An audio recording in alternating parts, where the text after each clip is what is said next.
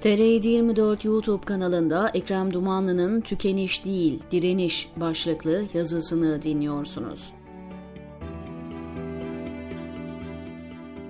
Daha önce bu sitede Fethullah Gülen Hoca Efendi'yi ziyaret ettiğimi, ziyarete dair intibalarımı nakletmiştim. O gün anlatmadığım bir küçük anekdot var.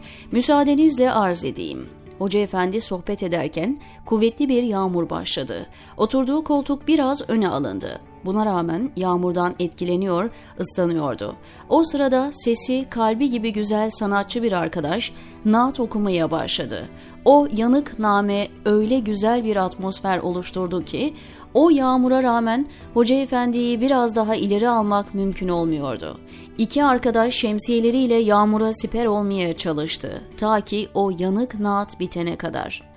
Sohbete son verilince Hoca Efendi her zamanki rutin programına uygun bir alanda kısa bir yürüyüş yapacaktı. Ne var ki o yürüme alanının bir kısmına yağmur isabet ediyordu.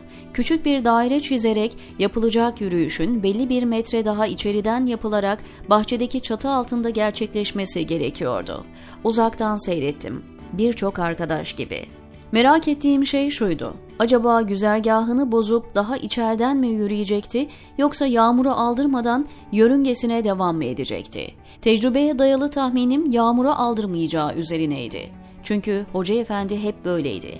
Mesela yaz saati uygulamasına karşı değildi. Ancak hiçbir zaman kaldığı yerdeki saatin ileri geri alınmasına razı olmadı. Bir başka misal kıyametler kopsa o sağlığı müsaade ettikçe sabahları ders yapar, 30 civarındaki talebeyle kitaplar okurdu. Yağmurda da öyle oldu. 84 yaşındaki bu güzel fikir ve dava adamı bir milim yörünge değişikliği yapmadan ve ıslanarak aynı güzergahına devam etti. Türkçe Olimpiyatları diye başlayan sonra uluslararası bir kültür festivaline dönüşen programı görünce yukarıda naklettiğim küçük hadiseyi hatırladım yeniden. Hoca Efendi İFLC'nin 20. yılında yayınlanmak üzere mesaj göndermiş, bir de onca sağlık sorununa rağmen oturup programı canlı yayından izlemiş. Herkül.com'da yayınlanan fotoğraf başlı başına bir mesaj. Belki bazen akla gelir. Bunca sıkıntı varken ne gerek var festivale? Halbuki mesele bu kadar basit değil. Bir yola girmişsiniz ve o yolda değerler manzumesi oluşturmuşsunuz. Bunu çekemeyenler hasetle, fesatla yolunuzu kesmiş. Karşınıza iki alternatif çıkmış. Ya güzelim düşüncelerinizden ve gayretlerinizden vazgeçer, zalimin arzusuna teslim olursunuz ya da her şeye rağmen der, kıt kanaat imkanlar içinde devamlılığı esas alırsınız. Eski ihtişamına bakıp da bugünkü gayretleri sönük bulmak da mümkün. Ne var ki meselenin özü o değil. Hizmet başlangıç aşamasında bir diriliş hareketiydi. Halen de öyle. Şimdi yeni bir misyon daha var omuzlarında. Diriliş hareketi aynı zamanda direniş hareketidir artık. Kendisine has bir direniş onca zulme rağmen şiddeti aklının ucundan bile geçirmemesiyle Gandhi'nin Martin Luther King'in direnişine benzer. Şiddetsiz eylemciliğinin yanında bir de bütün insanlığı kucaklayacak değer üretimi çabası vardır ki bu özellik hizmeti daha anlamlı hale getiriyor. Bak şu kaderin cilvesine ki hizmeti bitirmek için her türlü zulme tevessül edenler bu hareketin daha evrensel bir boyuta taşınmasına sebep oldu.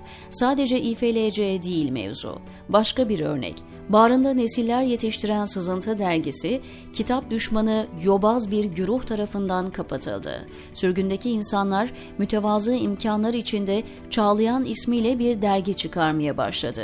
Yorgun, yılgın, bıkkın yüreklere sorsanız ne gereği var şimdi diyebilir. Hatta bu hissiyata yaşanan büyük yıkım ve travma açısından hak da verilebilir. Ancak siz bir diriliş ve direniş hareketiyseniz zalimi sevindirme lüksünüz de yoktur değer üretimine ara verme hakkınızda.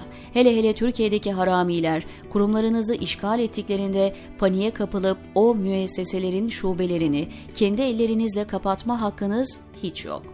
Tarihi bir sorumluluk taşıyor hizmet gönüllüleri. Var olan hizmetleri devam ettirmek, boynumuzun borcu olduğu gibi çağın ruhunu tekrar tekrar okuyarak yeni fikirler üretme mecburiyeti de var. Büyük depremlerden sonra statikler yeniden belirlenir. Mesela Türkiye'deki o korkunç Ağustos depreminden sonra bütün binaların statik planlaması değişti. Daha önce depreme dayanıklılık açısından yapılan hesaplardaki hatalar ve geçmişte verilen ruhsatlar gözden geçirildi. Sonra yeni bir standart oluşturuldu. Sosyal olaylar da böyledir aslında. Devasa bir komployla yıkıcı bir deprem oluşturuldu. Karakter zaaflarının yanında pozisyon hataları da söz konusu oldu belki. Yaşananlardan ders çıkarılarak yürünecek yolda sürekli arkaya bakarak mesafe alınamaz. Hasreten samimi gayretlere yeryüzünün ihtiyacı had safhadayken diyor Ekrem Dumanlı TR724'teki köşesinde.